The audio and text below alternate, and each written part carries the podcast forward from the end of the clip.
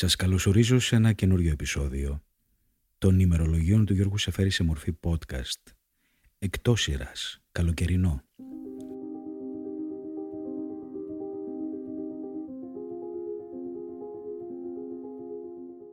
Λογικά το νήμα που θα έπρεπε να πιάσουμε τώρα είναι από τις μέρες που ο Γιώργος Σεφέρης έχει γυρίσει πλέον στην απελευθερωμένη Ελλάδα στην πιο αλαφριά μέρα του κόσμου όπως περιγράφει το ταξίδι του από το Σαλέρνο στον Πειραιά. Έχει όμως υπολογίσει χωρίς τον ξενοδόχο. Δεν θα περάσει πολύς καιρός και θα ξεσπάσει ένα από τα πιο δραματικά επεισόδια της νεότερης ελληνικής ιστορίας, ο εμφύλιος πόλεμος, ο οποίος μάλιστα θα μένεται κάτω από το σπίτι του στην πλάκα. Σήμερα όμως αποφάσισα να ασχοληθούμε με κάτι άλλο. Έτσι όπως όλοι έχουμε ξεβραστεί σε αυτό το καλοκαίρι, προσπαθώντας κάπως να ξεχάσουμε τις δυσκολίες αυτού του χειμώνα, του αλλοπρόσαλου.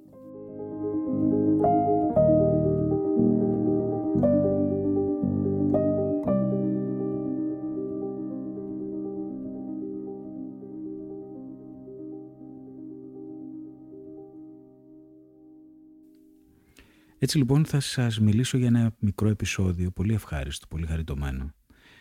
Μια εκδρομούλα συγκεκριμένα, τον Ιούνιο του 1950, όταν ο Σεφέρης ήταν πρόξενος στην Άγκυρα, όταν με ένα τζιπ έκανε μια εκδρομή στον αρχαιολογικό χώρο όπου έσκαβε ο Άξελ Πέρσον στο ιερό του Διός Λαβρανδίου στην Καρία της Μικράς Ασίας.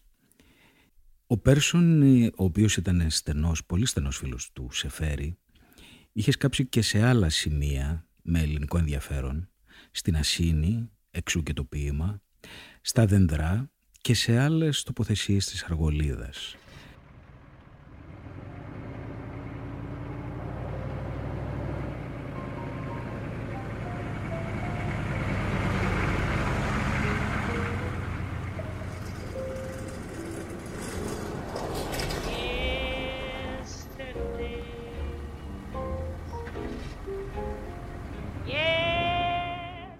Η μικρασιατική αυτή ανασκαφή γινόταν στο εσωτερικό της Καρίας, όπου σήμερα εκεί είναι η μια σύγχρονη τουρκική πόλη, η Μίλα, η οποία στα αρχαία ήταν η Μίλασα.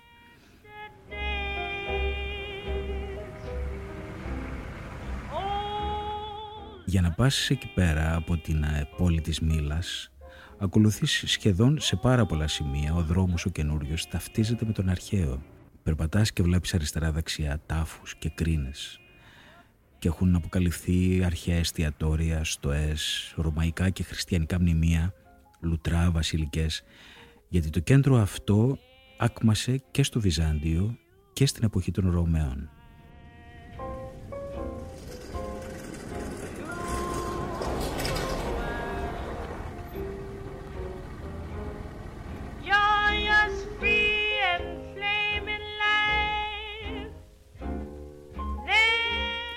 Εκεί λοιπόν, ένα ζεστό Ιούνιο του 1950, ο Σεφέρης φτάνει λίγες μέρες πριν συνεχίσει και κάνει τη δραματική του επιστροφή στο γενέθλιο τόπο, στη Σκάλα.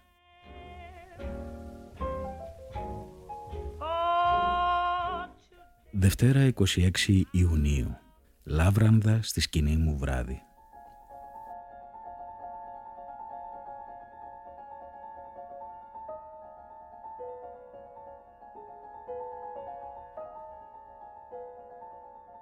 Χθες κοιμηθήκαμε στη Μαρμαρίτσα.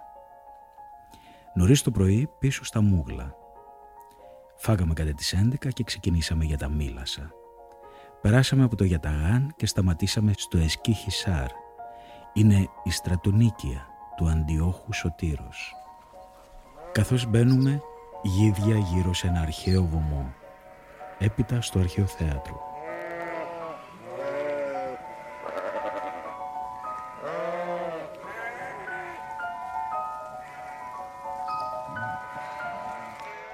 Παρατηρώ μια τυπική αντίδρασή μου όταν βρεθώ στο κοχύλι ενός τέτοιου θεάτρου. Κοιτάζω το τοπίο πέρα, πάντα τόσο καλά διαλεγμένο. Και αμέσως έπειτα ψάχνω τριγύρω μου τους θεατές, προσπαθώ να δω τα μάτια τους. Χιλιάδες μάτια, σειρές, καρφωμένε σε μια λεπτομέρεια, σε μια στιγμή που δεν κληρονομιέται. Τα μάτια σβήνουν μαζί με τη συγκίνησή τους όπως πεθαίνουν τα άστρα και μένει τούτο το άδειο διάστημα. Τόση ηρεμιά.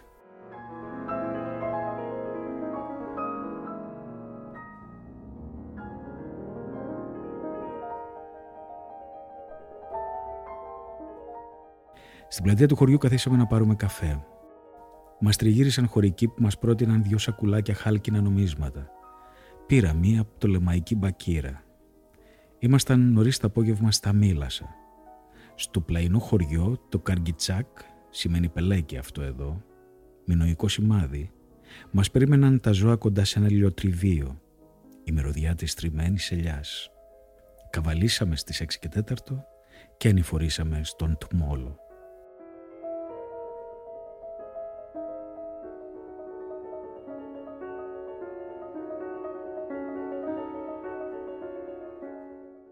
Τρίτη πρωί. Νομίζω χρόνια έχω να κοιμηθώ έτσι. Ίσως από την εποχή του πόρου. Ξαναβρίσκω τον εαυτό μου άλλος άνθρωπος. Για μια στιγμή μου έρχεται η παρόρμηση εκείνου του ποίηματος.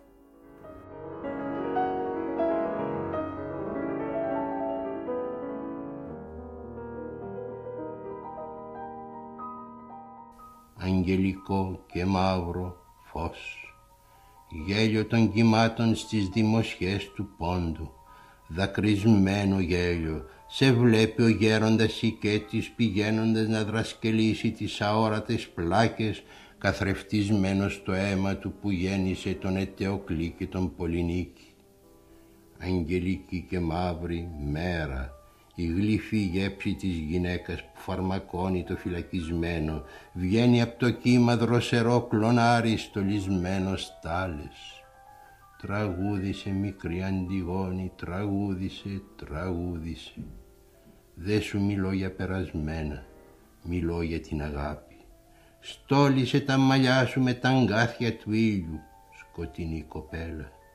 Η καρδιά του σκορπιού βασίλεψε ο τύρανος μέσα από τον άνθρωπο έχει φύγει κι όλες οι κόρες του πόντου, νηρίδες γραίες τρέχουν στα λαμπυρίσματα της αναδιωμένης.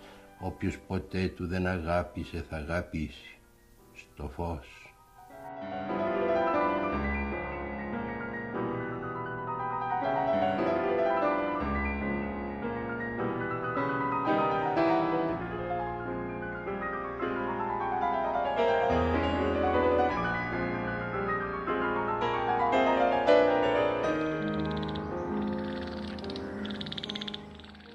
Χθε, προτού με πάρει ο ύπνος στο χαριτωμένο του το τσαντιράκι, τριζόνια, σκυλιά, πέταλα αλόγων, στο πλευρό μου περνά το μονοπάτι, διάλογος δύο γκιόνιδων και απόμακρα τα βατράχια και άπειρα νυχτερινά αρώματα.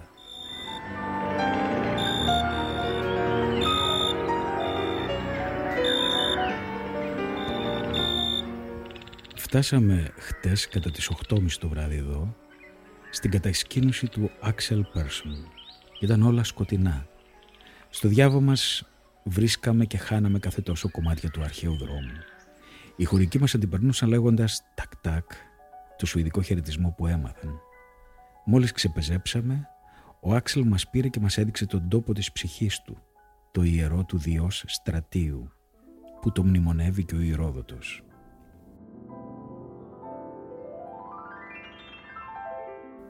Το Άγιο Άλσος ζει ακόμη με τα πλατάνια ανάμεσα σε πεύκα και ροδοδάφνες.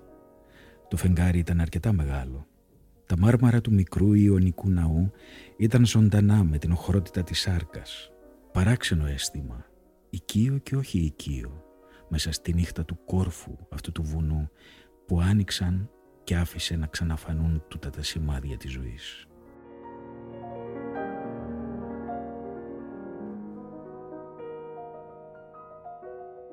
Η σκηνή μου είναι στημένη κάτω από μια μεγάλη καρυδιά.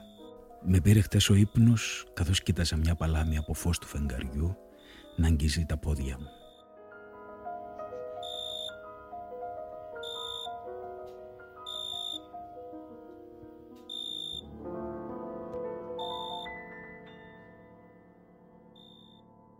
Το πρωί ο Άξελ μου έδειξε με λεπτομέρεια το πεδίο των ανασκαφών. Ο Ιδριεύς ήταν αδερφός του Μαυσόλου, Όταν ο Μαύσολος πήγε και εγκαταστάθηκε στην Αλικαρνασό, αυτός έμεινε στα Μήλασα βασιλιάς της Καρίας. Μικροί βασιλιάδες, ραδιούργοι, που είχαν οργανώσει μια ζωή χλειδής γύρω από τη λατρεία του Δία Λαμπραούντου, σε αυτά τα κοινά λέσχες αρκετά κλειστές που βλέπει κανείς ακόμη πλάι στο ναό. Ο Άξελ λέει πως κάτω από τα κτίσματα αυτά, μέσα τρίτου αιώνα π.Χ., υπάρχουν τα σημάδια ενός παλαιότερου ναού. Η μεγάλη διάδοση του Πέλεκη σε τούτα τα μέρη, σε τοπονημίες και σε παραστάσεις, τον έκαμε να σκεφτεί πως θα μπορούσε ίσως να βρει δίγλωσσα μνημεία που θα του επέτρεπα να διαβάσει τη μινοϊκή γραφή. Η αρχαιολογική ομάδα που δουλεύει εδώ είναι θαυμάσια οργανωμένη. Τα οικονομικά της μέσα τα έχει στο μεγαλύτερο μέρος από ιδιωτικές προσφορές. Σουηδικά καταστήματα τους κάνουν εκπτώσεις και τα καράβια τους τους μεταφέρουν δωρεάν. Η ομάδα είναι ο Πέρσον, επικεφαλής, που τριγυρνά ακούραστος με μια μεγάλη μαύρη ομπρέλα, η γυναίκα του, Γιάτρενα, που τον προστατεύει από τον ήλιο, την κούραση και από όλα και παρέχει ιατρική περίθαλψη στους εργάτες και στους τριγύρω χωρικούς και καμιά δεκαριά παιδιά, όλοι Σουηδοί, εκτός από έναν Δανό, γεμάτα κέφι και όρεξη. Δύο γυναίκες, η Κάρεν Λέμαν, βοηθός του Πέρσον, και η μικρή Μαριάν, γυναίκα του Λάρς, του αρχιτέκτονα, είναι οι γείτονέ μου στην κατασκήνωση. Το μεσημέρι ήρθε ο Καϊμακάμις που μας ενόδεψε από τα μήλασα με ένα μακρύ φίδι. Το σκότωσε με το περίστροφό του καθώς έσκυβε να πιει νερό.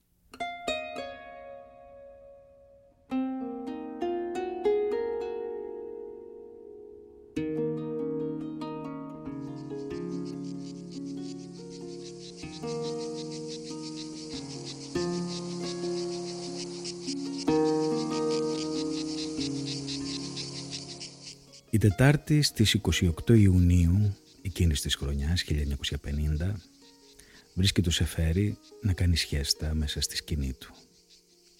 Γράφει Απολαυστικό λουτρό πάνω στην πηγή πριν από το πρόγευμα. Φεύγουμε αύριο.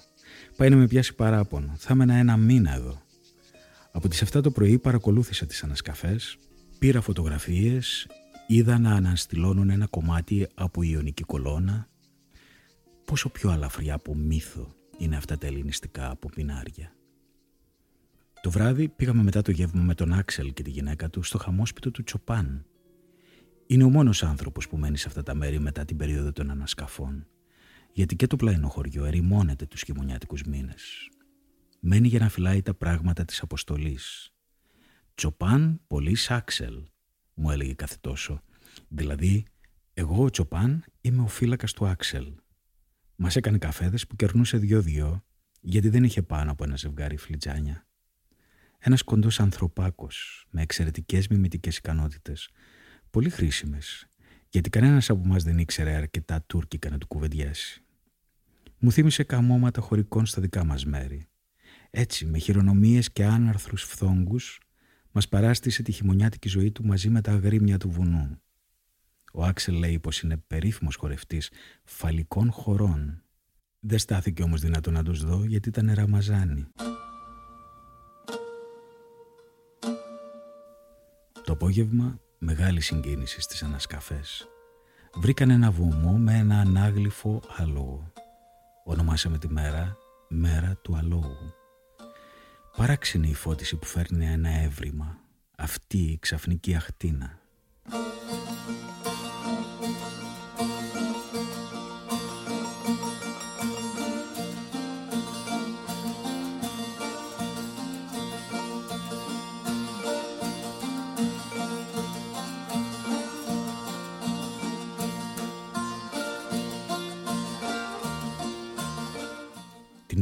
29 Ιουνίου ο Σεφέρης βάζει πλώρη για την Αλικαρνασό. Πλώρη τρόπος του λέγει.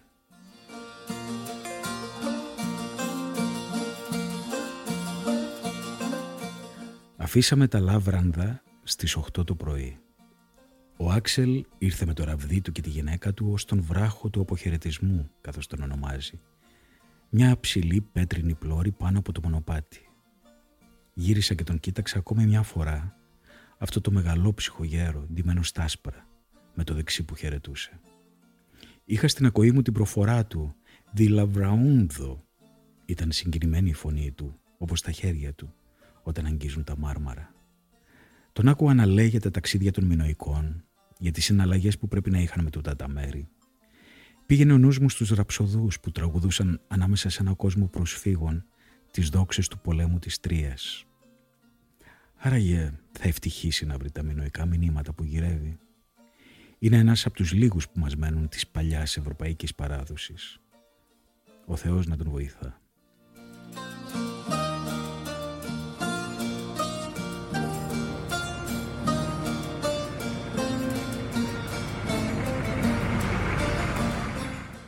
Στο δρόμο δεξιά μας καμιά 25 αγριογούρουνα σκαρφαλώνοντας με ορμή την ανηφόρα. Οι αγωγιάτες μας βάλαν τα χουγιάσματα. Κάτω, στο καργκιτσάκ, μας περίμενε ο Γιουσούφ με το αμάξι.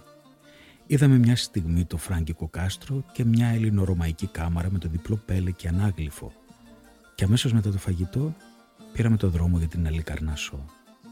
Κακός δρόμος, βάλαμε δυόμιση ώρες. Πευκοδάσο, τα τζιτζίκια, αγέρας αρωματισμένος από ρετσίνη, θαλασσινός αέρας, να η θάλασσα.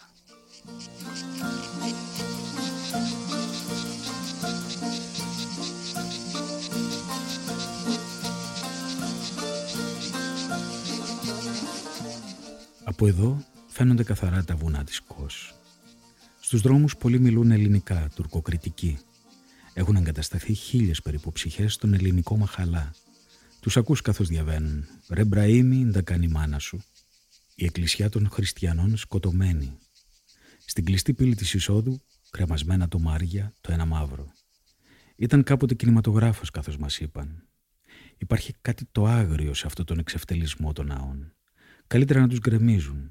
Όχι πως δεν κάνουμε κι εμείς τα ίδια με τα τζαμιά. Πήγαμε στο φράγκικο κάστρο των Σταυροφόρων, το Μπουντρούμι όπως το λένε τώρα, ένα επιβλητικό χτίσμα. Μας συνοδεύει ένα αγγλομαθημένο τουρκόπουλο. Κάναμε μπάνιο εκεί. Στα τυχιά του καστελιού σκαλισμένα σκουτάρια, λιοντάρια και κρίνα. Στην μεγάλη αυλή του καστελιού φαλικά λουλούδια με κόκκινο κεφάλι. Ο φύλακας τα ονομάζει ψάρια φαρμακερά γλυκύτατος ουρανός.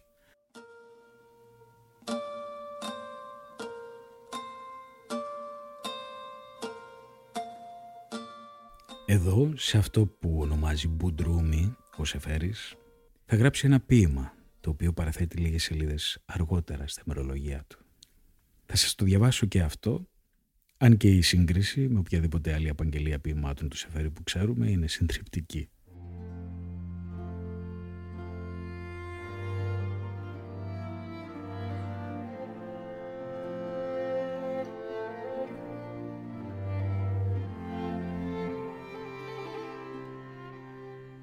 τέτοιος ουρανός, γλυκός ουρανός και στα τυχιά σμιλεμένα κρίνα σκουτάρια λιοντάρια και σάλβανος ντόμινε βιτζιλάντες κουστόντινος δορμιέντες στα ανώφλη της πόρτας. Στη μεγάλη αυλή κόκκινα απόκοτα λουλούδια, τα λένε ψάρια φαρμακερά. Ο άγγελος έφυγε, δείχνοντας φτέρνες χρυσές, φτέρνες και μυρούς το χρώμα της χρυσόπετρας και ο πολιορκημένος άνθρωπος μόνος, περίκλειστος, δίψα, το καστέλι αμπαρωμένο. Κακόμοιρα κορμιά, κυλόχες στενεύουν των πολεμίων και η αγρύπνια. Κάτω στην Αλεγκαρνασό να φύλουν το λαιμό σου και να σταγεί ο υδρότας μου στις ρόγες των βυζιών σου, ρόγες σαν τη μικρή κόκκινη πιπεριά. Ήταν παραμονή του δώδεκα Αποστόλου που χύθηκα στην άμμο τα γαρίφαλά της και εκείνη λιγμή όλη νύχτα, κολυμπώντας σε ρηχούς καημούς. Την άκουγε μπερδεμένος στα περίπλοκα στολίσματά της, σαν μονομάχος του τσίρκου στο δίχτυ, χέρια ξαγριεμένα. Τέτοιος ουρανός και τον πακυρένιο φως του φεγγαριού στο περιβόλι με τους υπέρογκους κάκτους, το λόγιμνο φεγγάρι και η θάλασσα φτιαγμένη από δέρμα και αγέρα, πώς ανάσαινε ψάρια φαρμακερά σαν παραμύθι του Ηρόδοτου, χρυσές φτέρνες, οι λόγχες λάμπουν στον ήλιο, σάλβανος βιτζιλάντες. Ως για τον ύπνο μιλούν για ένα περίτεχνο τάφο, πολύ κοντά μας.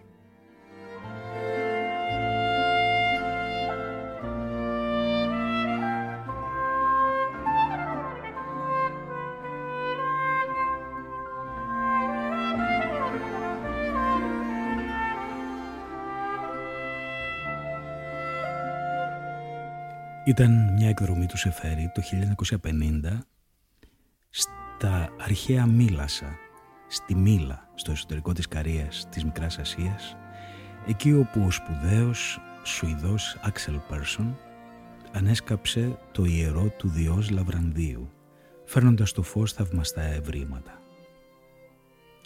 Είμαι ο Στάθης Τσαγκαρουσιάνος, ευχαριστώ που με ακούσατε, καλή συνέχεια σε όλους.